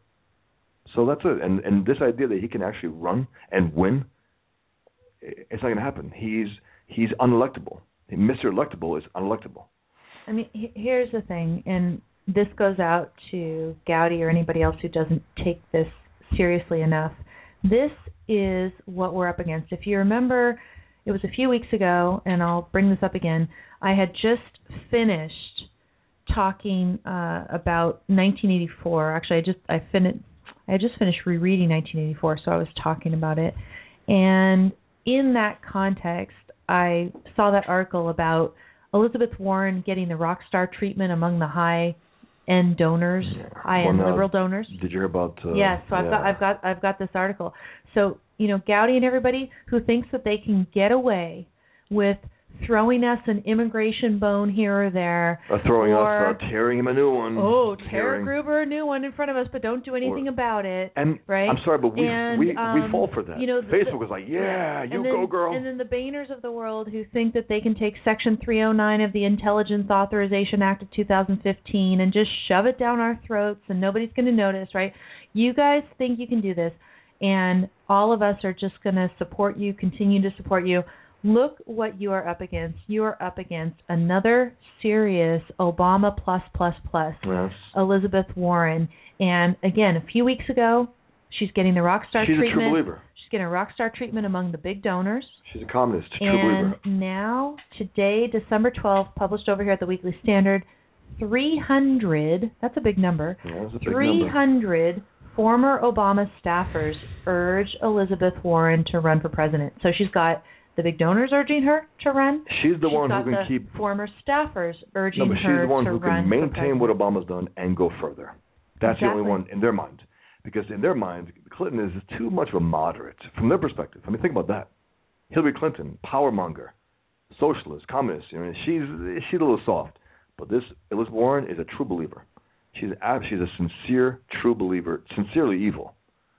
And this is what they say quote we helped elect barack obama now we're calling on elizabeth elizabeth warren to run in 2016 end quote and you know and, and listen again this is the scenario sure the republicans just won a midterm election but voter turnout was very low Yeah, it'll be low And also. if- what what they're doing now Barack, is damaging them. Barack Obama is setting up many new voters, perhaps new voters who have an entitlement mentality, and And Elizabeth sorry, his- Elizabeth Warren will run on envy. Yes. She will run on envy and on this idea of egalitarianism, And this is she's going to be really hard to beat. So this idea that you can you know, score points by going out there and making Gruber look foolish and just recite his rote, you know, broken record excuse for what he did over and over again and not do anything. These guys and are, that you're going to win, that is wrong. I, I think the only person who could beat Elizabeth Warren, it's not Trey Gowdy, it's certainly not a John Boehner or a Mitch McConnell or a Jeb Bush Or or, a Mitt Romney or a Chris Christie. It No could way. it could potentially know what be a to do Scott with it. Walker, but I doubt it. I doubt it. He The has no only- charisma. He has no oomph about The him. only one who could potentially beat Elizabeth Warren is Ted Cruz, but he's got to keep his eye on the ball and He has to. and off that immigration crap. He has to. He's the only one who They're- can. they're He's the only one who could who could This recognize her this evil. This is the And call her on second big step of getting Elizabeth Warren, who I think, I mean, you know, Hillary Clinton. pff, Hillary Clinton can't fill up an auditorium at a college, and then they said, "Well, people are taking their tests, exams, blah." mhm. She couldn't sell a book that she got paid millions for. So this is their new hope. This uh, ancient woman with ancient ideas. The idea that she's fresh blood. I'm sorry, I mean, she's not. Elizabeth Warren or or Hillary Clinton. Anyway, go over to theweeklystandard.com and check it all out. Join the Ready for Warren movement today, they say. You know, you know the the idea about the happy warrior. You know, they say that, and it's true. Reagan came off as that. I think Cruz comes off as that as well. And Freedom Breeze writes that Ted Cruz with a principled, uh, positive message. He has that about him. She, on the other hand, is a fire-breathing envy monger, and it comes through. Yep. There's no joy there. She wants to see it all go down. You see her; she almost shakes, literally. I don't know. I don't know if she has a disease or something, but something's something's going on with her. Something a little off. Her eyes are a little, not quite there either. Uh, Cruz can come in there, and more than the other guys, whether he will recognize her evil for what it is and fight her hard. The other guys wouldn't do that. They defer to her and lose, and say, "Well, you can't go after a woman, right?" You know that you know that kind of sucker move Right. she's not a woman at that point. She is your opponent. She's trying to bring down the country. You got to destroy her. And I think Cruz, out of them, probably would be willing to do that. He's a fighter. We need a fighter. We haven't had a fighter in decades. We need somebody completely different polar opposite of these people in order to fight So, her. someone said, is, is Elizabeth Warren the, the left Ted Cruz? They actually referred to her as the left No, Ted and, Cruz. and it is exactly yes, right. and that's the point. We actually made that point. We said, no, no, no. Cruz and Warren. Yes. That's the battle, not Cruz and uh, Hillary Clinton. No, not at all. Now, if it's Hillary Clinton, then yeah, I guess you can have one of these milk toast marshmallow people up against No, her. no, but- no, no, no, no. You still got to get Cruz because you got to win. Those Well, no, guys, exactly. tho- those guys would defer to her and they admire her. You know, like uh, Jeb Bush said, "Oh, she's a formidable opponent." Based on what, Jeb? Based on what? Formidable how? I mean, seriously, on what ground? She has a philandering husband. He cheats on her every night, probably. She takes it. That's real, real formidable. That's real tough. Now, Rob says uh, over here, Rob Abier in the chat room over at Blog Talk Radio says that Obama is anointing Warren to be his successor. Yeah, well. no, he probably sees it because he's like, look, Obama said this is the word that he said he's going to stay in Washington for a while. What he's saying there is he wants to make sure Obamaism stays in Washington, that there's no attempt to uh, repeal Obamacare and repeal his whole thing. And Warren is probably the one who will probably do more than the others to maintain it and go further. That's it. To make sure that he is set for the future for history books because you know Hillary Clinton, there's something between them, between the Clintons, and they'll pretend, but there's something fluid between them from the race in 2008 when it, when when Obama kicked her ass. Right. You know, there's some hard feelings there. And with Warren, you know, there's nothing personal. She's just an ideologue like him who wants to destroy the country. So that that's the one. And she looks a little crazy. I, I really hope that Cruz and other Republicans in the Senate comb through this omnibus bill, do something to switch the emphasis of it. So, for example, Ted Cruz, there's still time because apparently you put off voting on this thing. Why not have the Department of Health and Human Services be the one that is going to be funded for only three months and that you'll take up again in February?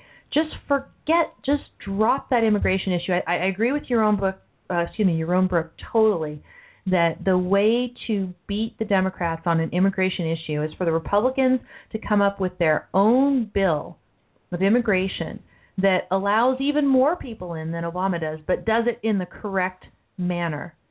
Why not just beat them to the punch Because they're chumps. and then go after Obamacare, which is the real problem? That's what I think we should be doing. We've we've got a call here. I'm going to go ahead and grab it. Hi, who's this? Hey, Amy, it's Robert. Hey, Robert. How Hey, are Robert. you? Okay, how about you? We're doing okay. We're just, uh I mean, if we were in graves, we'd be spinning, kind of thing. Just one thing, Robert. Lots of bad Robert news and Amy, tonight. one thing. There was a, a little update I saw about uh, Whiplash. Mm. I read an interview with the uh, director, and uh, just just just to follow up, he goes at one point during the third week of production, Chazelle, the the writer director, got in an accident that totaled his car and sent him to the hospital with a possible concussion. He was back on the set the next morning. There was no room for error, he said. Now, did he put that scene at the end after that, or Yeah. because it seems like it's like you know, you know, everything matters. It doesn't matter what happens. You just keep plugging away. So anyway, I I, I thought that was worth mentioning. That's great. I'm up to Yeah. six viewings, by the way. Wow. Uh, I saw it a hundred times. I saw it a hundred times. yeah, week. that's my You're goal. slacking, my man. Uh, so, so, so, so, Robert, you're calling to defend Trey Gowdy. I'm not being fair, right? mm, no, no, no. Actually, there's two things I wanted to talk about. What what you covered already tonight. One is the uh, the torture for for terrorists. I, I read a book a couple of years ago about. um I think it was from a CIA guy, and I, I, I can't remember the title, but it turns out that the most effective way, and I think we should do whatever whatever needs to be done. These guys, you know, don't deserve anything, but No. apparently, the most effective way to get information out of them was was to not actually physically torture them, but to act, actually treat them well and and kind of gain their quote unquote trust. And it's something I would never have thought about uh but these guys are you know the the the, the writers of the book were yeah, they they they were um uh, Like they, psychologists you know, they were descri- stuff, yeah. they were describing this and and it it kind of made sense i mean we see you know the uh show 24 and and that's what we want. Right. You know, we, Well, we it's graphic, definitely yeah. want that. But but basically to get information, it's it's just uh because those guys are so committed to death anyway. It's it's I I I tend to agree that that might not be the most effective way.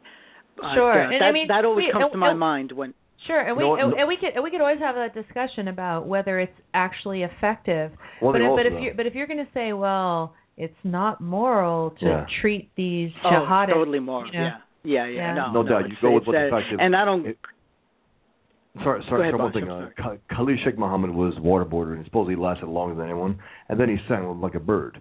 Now, maybe if you do that waterboarder, and then you don't do that anymore, waterboard, and you, you build up this quote-unquote relationship with them, then they're more willing to talk because they know what might come if they don't. Right. So they that's, they they, that- they start, mhm. you know, their defenses are a little more down. They're like, okay, guys, well, I don't want that, so yeah, I'll, I'll give you some information. Who knows? But as we Mhm. say, whatever it takes. If it takes a conversation, Yeah. go for it. It takes gutting them, Yeah. go for it. Threatening the and I don't like that, believe any Geneva Convention. I don't think any of that I, it, it matters at all. No, we should do whatever, like you said, whatever's necessary. whatever's necessary. um, it's, it's about it's about protecting yeah. our, our lives. Period. Mhm. Mhm. So so the the bad news thing that I want to call about is actually Elizabeth Warren because I really fear she will be the nominee. yeah. Uh, because if you go with the Democrat, uh, the Democratic um, uh, formula, basically they take an unknown, and this goes back from JFK to the president. They take an That's- unknown, and who makes these vague promises, uh, Right. Uh, you know, and and doesn't have too much of a track record to dig deep. Even though nowadays we could we could find a lot on somebody like her, and um, and then just put them in kind not at the last minute, but but with enough time so that they kind of sound new. And they're younger, also- so this, all, for all these reasons, Hillary is out. I don't. I don't think Hillary has. Absolutely. You know what? Even too- Obama said. Obama said recently she doesn't have that new car smell. Literally, he said that. oh my god. basically- That's right. Saying- Yeah, yeah. That's But also exactly one it. thing- But if you go, JFK was that way. No, you're right. You're Carter was right that about that. way. You're absolutely right. And Um, also Uh, counting on Obama was that not- way, and Clint, Bill Clinton was that way. Yes, And, and, and the ones who always lose are the older ones, the John Yeah. Kerrys and the Mike Right. Dukakis's. And Hillary's old and haggard and and Yes. just a known thing. Even if she's a woman, I I just don't think. But but sadly. It just really scares me because I think Warren is is much worse. E- Even as bad as Hillary is, she's predictable. But Yes. Warren is even Oh, to the no left of and and I don't think uh, you know I I think we're in bigger trouble if, I mean, if as, far, as, that's far, as uh, far as I know, Obama needs her to keep his legacy alive. He needs Warren. Well, and as Yeah. far as I know, she she is a true Rawlsian egalitarian. And she's sincere Yeah. about it. And it- I mean, that yeah. is about. well didn't the he worst. get the he got the you didn't build it Yes. from her didn't yes, he Right. he did. Yes, he did. He ripped her Mhm. off. Yeah, Obama got it from her exactly. Exactly. Yes. yeah They both mean it. But so that's my bad news uh uh item to Yeah. call about Yeah, uh, and and I and I, and I think I think there's these Republicans But we need have to. the Republicans have a false sense of security right now because they figure, oh well, we won the midterm election, but the the winning of the Yeah. midterm election didn't mean squat. Clearly because nothing. because and well, not just because they're not doing anything with it. It, it didn't mean anything about the Republicans because there was such a low turnout for that election.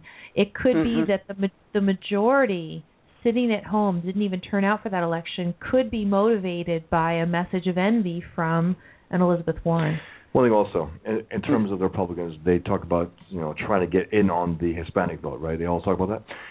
If they really, really, really want that, they get a guy like Ted Cruz who appeals to a lot of people, not just Republicans, who you know independents a lot, and he's a he's he is Hispanic. They will hide that fact from from reality, but he's he can get the Hispanic vote. He can have a lot more than. Uh, Oh, than he Mitt should Romney. say he should brag No, but- that he's Hispanic. He frankly You should I mean? brag because that's And- the that's the and- concrete bound perceptual level Yes. culture we're dealing with. Yes, So and it's then- by, it's our First chance to say by any means necessary. And he says, "My name is Ted Hispanic Cruz. Let's go." You know? that's right. No, but he just that's right. Mira, andale, what I'm saying andale. These, these Republicans who want to get in on it, we- back up Ted Cruz, and if that's what you want, if that's what you really want to get Hispanic vote.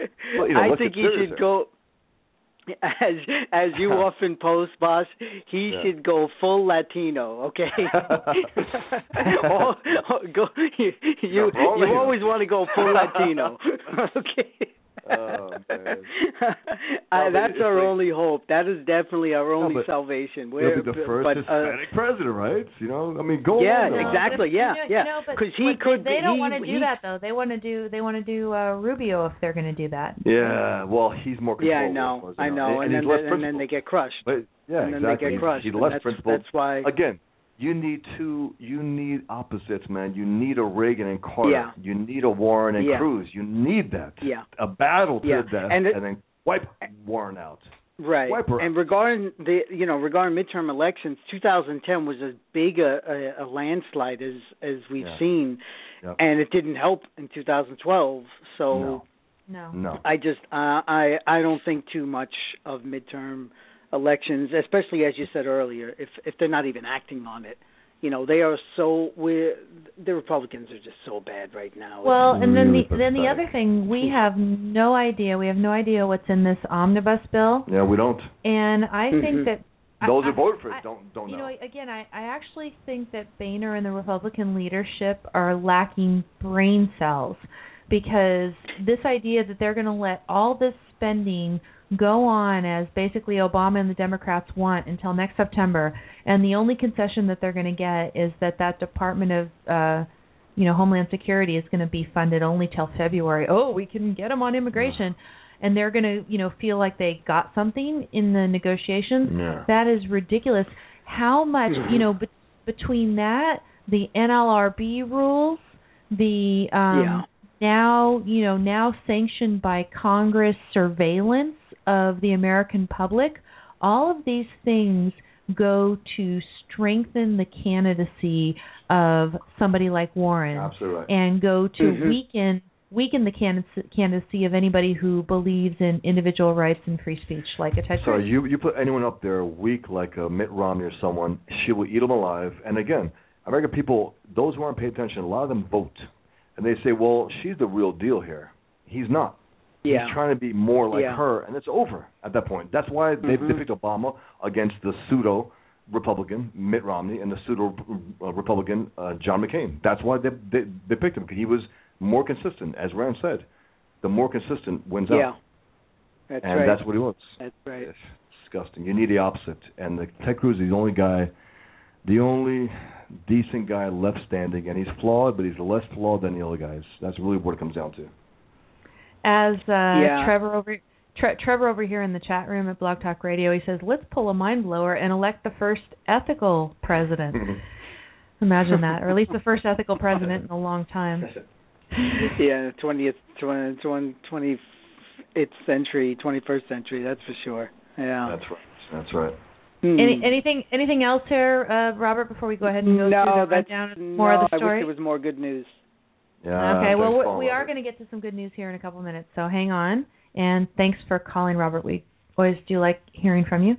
So let's just get back over here again. Go to my blog at don'tletitgo.com for all the stories that we've been complaining about this evening, but let's get through a few more of them.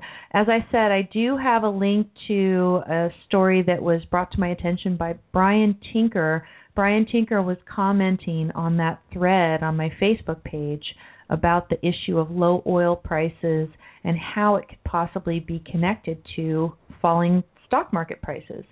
And it's a story about the fact that low oil prices are part of a Saudi long game. So the idea is that the Saudis are purposefully flooding the market with supply and bringing the prices low in order to try to crowd everybody else out of the market, make them go bankrupt because they can't earn a profit, especially when they're trying to extract oil Right. from yeah, ex- if Right. you try to extract oil from shale and all this, it's a lot more expensive than what the Saudis are doing over there, courtesy of the West. Yeah, without oil, Yeah. who were the Saudis? Were Yeah. they? So I guess the fear is in the long term that we're in big trouble because the Saudis are going to succeed in putting all these other people out of business and then they're just going to jack the prices up again. It's going to screw everybody over and I think that's why the stock market that that's part of the theory. That and other things about manipulation of money supply. So go check that thread out on So- my page on Facebook if you want to. Someone's leaving because of the sound. Sorry. Oh, there's some sound problems. Yeah. Again, this person said he just it, it was happening all night, so he just said, you know, good night. Oh no. Sucks. Do you think it's us? I don't know. I don't know what we did. I mean, other people are listening. People called in. It's fine. But for some individuals, they were having some problems. Have you been a, hear, had a hard time hearing me in the no. headphones? No. No. I haven't. I, I hope it's. Enough people had enough problems. It's just it's really it's a hassle. It's really annoying. I'm sorry about that, people. If you are having a hard time listening here, um, so let's let's go to another story. And this was brought to me by Rob Abiera, and he shared it over on the Don't Let It Go Unheard page on Facebook. It's a story about Greenpeace. Did you hear what Greenpeace did? I heard about it. Okay, so there are some something called it's a you know Greenpeace of what? yeah green yeah there's something called the Nazca lines in Peru, and these are you know it's kind of a historic monument. They call it ancient earth markings, the Nazca lines, and these are lines that were made by ancient peoples, and you can see them from the sky. They make a pattern. And if you again, if you if you click on the Guardian story that is linked to at my blog at don'tletitgo.com, you'll actually see the picture of the lines, and you'll see what Greenpeace did. Greenpeace decided that they would go to this ancient monument site in Peru, not their property, and they would use some sort of paint and I guess they'd stamp their feet to try to make, you know, a pattern in the dirt. And the pattern ends up if you read it from the sky. Now talk about hypocrites, right?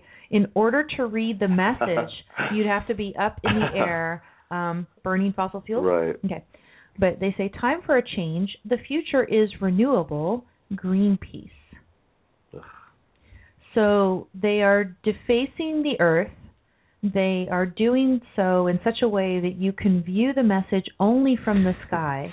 And at the same time, they're destroying something of value to human beings, particularly those in Peru who take national pride in some sort of heritage that they've got going on with the Nazca lines, right?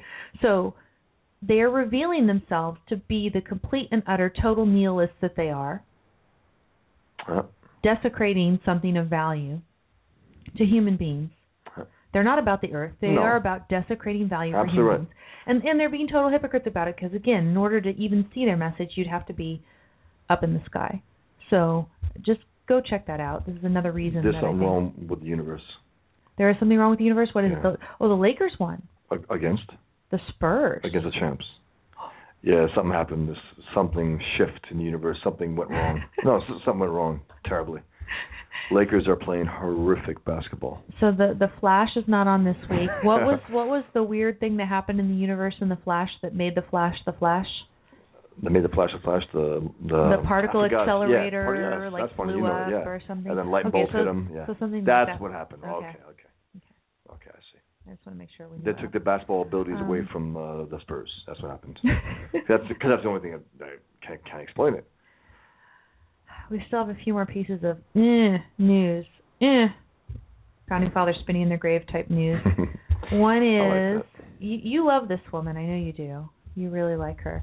This is a, a Wall Street Journal opinion piece by Noonan, Peggy Noonan, and the headline is "A Flawed Report's Important Lesson." Peggy Noonan, by the way, endorsed Barack Obama in 2008. That's all. That's all you gotta know about Peggy Noonan, the right-wing Peggy Noonan, who wrote for Ronald Reagan. She called him Reaganesque. This is who. This is who we're about to talk about. Right. Just, just keep it in mind. Not surprising. She sucks. So, you know, they're talk- she's talking about the so-called torture report, the CIA torture report, and she is, you know, again getting on the side of okay, there are problems with the report, and you know, it's political and this and that. She says, but America should never again do what is asserted and outlined in the report. Which enumerates various incidents of what I believe must honestly be called torture. American policy should be She's to torturing me. Hold on. she says American policy should be to treat prisoners the way we would hope, with clear eyes, knowing it is a hope, our prisoners would be treated. Um, hold on a second. hmm You see what happens to our prisoners? To those who were taken prisoner by Al Qaeda and ISIS. So this idea, again, I I call the the you know the ROE, the rules of, the rules of engagement. Mhm. I call the rules, the golden rules of engagement is what I want. They will never treat us because they're savages. They will never treat us humanely because they're savages. Right. It's not because of that we have to treat them. No, we have to stop them from murdering us, and if whatever it takes. And that's the whole question. Whatever it takes. You know what it is? I mean, this is maybe at the deepest level, and I don't know if they realize it. I think that they do not accept the principle that the initiation of force is wrong. Absolutely. That that it's clear Somehow- that, that, that, that somehow and, and and not just okay that the principle of initiation of force is wrong to the extent that you have the right of self defense against those who would initiate And that- use. and that it's so wrong. It's Yeah. so wrong to initiate force that it gives you the right because Republicans like Peggy Noonan, if you endorse a Barack Obama, you're fine with government initiating force all over the place, and you don't think it gives you If it doesn't have right outright violence and bleeding, you know, well, that's not really force. Yeah, it is force. It is government force. Mm. It is. But this idea, again, she is too good. I mean, she's too good to think that that that has to happen in order to to protect us. We have men and women who've been trained, who've been waterboarded themselves. We waterboard our soldiers to withstand any kind of torture that they're going to do, you know, to us. We waterboard them. So are we humane? Dianne Feinstein has no problem with that. With us waterboarding our soldiers. Not at all. It's waterboarding the scum of the earth who has chopped our heads off. That's what she has a problem with. This is sick, twisted Well, stuff. and and this, I mean, I just I just knew you would love this because it is Peggy Noonan. Here is, I I would say, probably the worst, stupidest part of this op-ed. She appeals to authority, and guess whose authority she appeals to? So, John McCain. John McCain, POW to POS. I will say that till the end of days. So this li- guy is such a disgrace. so listen to this, right? he She's, you know, disgraces the military. She says, uh, you know, we, shouldn't judge those people who, in the months and years after 9/11, they did that what they thought was necessary to forestall further attacks. Blah blah. as if the enemy is says- as if the as if the enemy is, is defeated. Again, this is notion out, out there. Well, okay, someone even wrote recently. Well, you know, after when it's when the war is subsided, the war is not subsided. We're still being butchered. We're still being murdered. There's not an, a, uh, a monster attack like 9/11, but as long as they're alive, there can be, and there will be. Well, you said ISIS and Assad are colluding in Syria. Like the Republicans Right. and Democrats are colluding against us. Anyway, she says, who is more hawkish and concerned about our security than Senator John McCain? What a oh, And- and- John John McCain and- taking pictures with with Yeah. terrorists in says, Syria. And she says, and who has more standing on the subject of torture, joke. having been tortured for over five and a half years as a So prisoner of war and blah blah blah blah blah. Again, and she says, POW to, to POS. And then she says, This week on the floor of the Senate, he said the kind of practices outlined in the report whose issuance he supported do not produce actionable intelligence and, quote, actually damage our security interests as well Mhm. as our reputation, reputation as a force for good force in the for good. world. Meaning, we have to top, put our hands behind our back and let them kill us and say we are better than you. And I have this one. Now, if you want to bring it down to the ultimate logic, I have a tombstone that says we were better. Yeah. That's what John McCain, Frank and Feinstein, and this, you know what, want to say more or less. You know what? We were better, man. We're we're better than them. As if we have to prove that we're better than head choppers. As if we have to prove that we're better than men and well, men scum who gut pregnant women, cut their heads off. As if we have to prove that we're better than them. That's the see. That's their lack of self-esteem. There, they have to always every second i'm better than them i'm better than them i'm better than them. I can't support doing to them what what what's being done done to them to protect us because i'm better than them. And again they think they're too good but they're not good enough to realize that we have to protect ourselves by any means necessary any means necessary whatever that takes. Whatever a soldier's comfortable with doing to protect lives. Yeah, I mean, fir- first of all, they need they need to understand that we are in a proper war if we're fighting jihad, and then you need to understand what is it that you are entitled and should do in response to a proper war. We, you know, they they want to kill us, so what do you do? You do whatever is necessary to eliminate the threat. And we don't need to with- know the details. And again, whatever is necessary to eliminate the threat with minimal loss of lives on Absolutely part right. of our military and our civilians. That's the that's the point. And also, we don't need to know what they're going what they're doing in our on our behalf. I'm I mean that. There's a separation here. We don't need to know. Dianne Feinstein put it in our faces, not out of any good reason, just to diminish us in some way, and also diminish the uh, Republicans and Bush administration. Now the Republicans are in charge, and also on the, on the eve of Republicans taking power.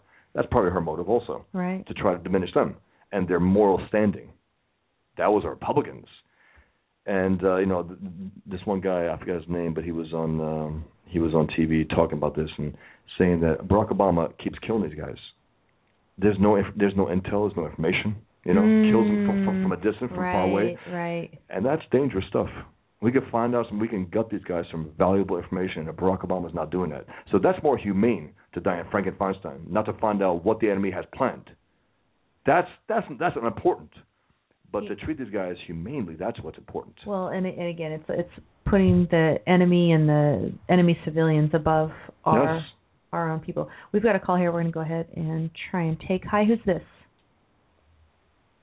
Hi, how are you? This is Mike from New York. Hi, Um, Mike. Hi, I was, I was just listening to the show, and I agree 100% with you guys. I, I've had it with the attitudes that are out there by people that judge the situation by how they live their lives here in the U.S. and their own little reality, not understanding that it's a different planet over there, different rules, and that we should keep the media out there, let our soldiers do what's needed to be done, and then pull them out. I mean, after when they're done, not not turn it into another. What they did was uh, turn it into another Vietnam, where we have the politicians and the media come in there and start dictating rules of engagement. When you can draw down on a on a local only when he has his finger on the trigger and starts Yes. raising his his weapon on you. Are you kidding me? I Right. uh, I mean, have, having having a lawyer, a lawyer stationed alongside each Literally. unit, and it's literally Yeah. what goes on. Yeah. I mean, uh, good To thing I wasn't their over there when that Mar- that Marine shot that. Uh, remember when the Marine shot one of the uh, Yes. insurgents or whatever that was wounded? Yes. I mean, and, and the reporter took a picture of it and everything, and they brought that Marine up on charges. I mean, if it was myself, I would have shot the reporter. I don't know. I mean, my soldiers mean more to me than anything. Samara, I I would have put out the word, given them 15 minutes to get the women and children out of it, and then called in like six daisy cutters and flattened it and filmed it. Yeah, this is war. See, at the end of World War II, at the very end, the final stages, is we sent up patrols and they started advancing on German towns. The minute they came up in the outskirts, the minute they draw fire, they drew fire. We'd pull back, call in artillery and air, flatten it. Right. Now, after we did that a few times, the Burgermeisters understood, and the minute a patrol would come anywhere in the area, Burgermeister come out with a white flag. Please don't Right. destroy my town. There are snipers up in that belfry, and there's a tank hiding over there. That's how you end wars. That's how you do it. It takes they don't it takes force to do it. You can't and then people say, "Oh, the terrorists, the terrorists." The the world has never seen a more determined terrorist than the Japanese soldier and the Japanese civilians in World War II. Right. Never. The civilians. You, get in uh, right. if if they haven't, then what they should do is they should be watching some of the footage of Saipan, Okinawa, where you had civilians jumping jump, jumping off the cliffs with their babies in their arms because of the propaganda their government had told them about the American soldier, committing suicide with their babies rather than be captured by the Americans. Yeah. Now, when we went into into Baghdad, did you see any Iraqi civilians jumping in the river with their babies? No. Mm, no. No. You had Japanese so yeah, you had Japanese uh, I mean the kamikazes. You had they'd attack when they didn't have ammo and everything. Read up on World War II and find out No, I know. they'd have waves of these guys coming at us with sticks when they had yes, no ammunition. little sticks. Children, They'd take women, bayonets yes. and they'd strap them onto bamboo, and they'd come wave after wave of them coming in, and sheer numbers were unbelievable, just dying for their living emperor. I mean, the Arabs don't have a living god. They Well, I mean, they The they, they think they're did. doing it for the the 72 virgins in the afterworld or something. I don't well, know. that's an abstract still, because the Japanese are more fanatics than any any Arab I've ever seen. Yeah, but that I mean, that uh, kind of faith. No, but the kind of faith that it takes to fly planes into buildings, believing that you're going to end up somewhere else. That uh, that Right. that is power, Well, and it has But power. look at the Jap- look at the Japanese. How many of them Oh, did sure. it in World War II? Oh, no doubt about it. The No doubt about kamikazes. They- This isn't the first. They were the first suicide bombers. Now, now, what what did it take to shut that down? Oh, Two Well, major yeah, footprints. And Right. still, and still, they wanted to fight. They Right. still wanted to fight, and then the But general said, still, "Come on, that's Well, it." So, it still And- stopped it. These people these people stopped it, understand right. one thing: force. yeah. Right. And and to this day we are taught in general and in military academies that well we shouldn't have done that. Yep. So if we hadn't if No. we hadn't done that, where would we be right now? Yep. Uh, no, they they don't teach that we shouldn't have done it. A lot of the public and a lot of the liberals, the the progressive attitude of, well, you know, we have to be more human and more considerate and everything else. Those are the ones who have never been overseas. Well, this is war. Mm-hmm. I mean, that's the thing. War is an ugly I mean, business, and uh, Yeah. as uh, as um as General uh what's his name World War Two World War Two MacArthur? no No. no sorry uh the Civil War Oh, the Civil War. the, Sherman. the heart yeah Sherman you know war is an ugly thing you got to get it over with quick quickly. Get over it. it's a disgusting thing. Why prolong it for decades? Why? You know that's when you start losing your your your your humanity in that sense where it, it started becoming the normal way of life. And that that's not that's unnatural. War should be taken. If you initiate act of war against someone you should be ended quickly So, Yep. so Mike, you were you were less than thrilled about the torture memo being released, the report. It shouldn't have been released. I don't. I don't even care if it's. Uh, uh, you know what? I hope it is uh, for real, but they shouldn't have released it. right There are certain things when dealing with these people that the American the American public doesn't have to know the nuts Right. and bolts of how the machine works on the outside to keep them sell, keep them safe. They don't have to know where every ballistic missile is, where every soldier is, what our resources are. They don't have to know all this because they're too opinionated and everybody wants to turn at the podium with the microphone thinking that they know it all. They don't. They so don't. then here's the here, here's the question for you though, Mike. Did you believe that we needed to know what Snowden told us about the NSA? That was interesting to know because that wasn't a, that was a different thing. That wasn't about our security. That was our own government, in my opinion, my own government turning against us. Right. Now, instead of being us being allied with the government, we're looking at a uh, a freak show of a. There's an article out there. I think it was in the Washington Times, was it, or it was in the Post, and it was about the paranoid government. Um, the government is actually more afraid of itself and its own machine that it's created than it is about us, and that's true. We keep Hmm. thinking that they're afraid of us, where it's they're worried about memos. They're worried about they look into their own offices to see who's releasing what, how to cover their asses, answer things with phone calls, not not emails, because then that leaves a record. We don't want to leave a trail, do we? Right, I- because then you have to pretend that you lost the emails, and then there was a story this week that apparently some Lerner, of some of the again. Lois Lerner emails show that Obama's Justice Department was involved was involved in the targeting of conservatives by the IRS. So yeah, email trails are are pretty deadly out there. Yeah, they know it. I mean, they're so they're so afraid that they're watching us. Um, they're watching us because of, uh, here. Let's see. Here it is, right here. I found the article. If you're on Google, type in the new paranoia: a government afraid of itself. It's in the Washington Post, and it Hmm. was an article from uh, August 2013. It's very Yeah, it- interesting. It, de- it definitely sounds kind of 1984 to me. Yeah. Yeah, I mean it. Okay, you know what? Let me see if I can get into your chat room here. If you're, as long as I don't get hit with every troll in the world here looking at me. No, we we got 25 friendly people hanging out in the chat room over there right now. I had to kick one out, so that's one less. Uh, Okay, yeah, I don't want to. A couple of them are real. We have some award winners on BTR. You know that. And So are, are are you on BTR yourself, Mike? no, I don't have a show. I visited. I visit several other shows. Well, welcome. Um, I, I think you're a first time caller here, so yeah, welcome. Yeah, no, great to be here. And I happened to run into it the minute I saw how politics was being discussed. And as you can tell, I'm very pro-military, very pro, pa- very patriotic, and very pro-Second Amendment. So, okay, here's How, the article um, right here. Here's how- the how- article. See it? Oh, excellent. I see it. Thanks very much. Um, how are you on immigration? I don't know. For a New Yorker, you know what? Some people would probably say that I'm a redneck. And because Um, you would, I mean, my relatives all came from Greece, and uh, both sides of my family, and they did it the right way through Ellis Island. They Mhm. followed the rules, the rules, and they came here and they worked within society. And any of these, any of them that come over, whether it's Italians, Irish, or or anything, they went through the uh, Proper I mean, channels. Oh yeah, well, uh, they were they were beat on, so to speak. I mean, society. These people all ended up like many of us as veterans of society. I mean, they paid their dues. And do you remember the signs in the windows back in the old days? Nina, no Irish need apply, no Italian need apply. There was Mm. discrimination against way Everybody, back in the 1800s. There was discrimination against any any of the uh immigrants that were coming to this country as ignorant. But- oh my God, they're filthy. I mean, you know, again, you know, But- given that people people should be screened to some extent when they come here, but Yes. don't you think we should just open we should open immigration to any good productive person who wants to come?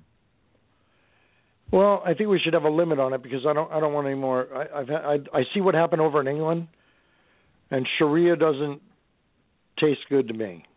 Well, okay, so that there, flavor's there, best but, kept- But, that but I, flavor's no, best kept I agree. I agree with that. So I, I said, I said good.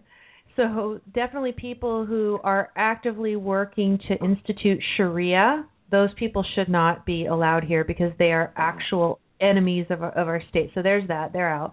Um, but I mean, to me, I, there's a lot of conservatives who are overemphasizing a threat of immigration. And I think as long as you keep out our actual enemies, Obama's not keeping out our enemies. That's a huge No, he's problem. bringing them in, He's he's literally. he's inviting a bunch Yes, of Syrians and everything and thousands else. of Syrians, exactly. But Every we- everything you do, Unchecked. everything everything you do is as if you take a pebble and you drop it in a pond and the ripples.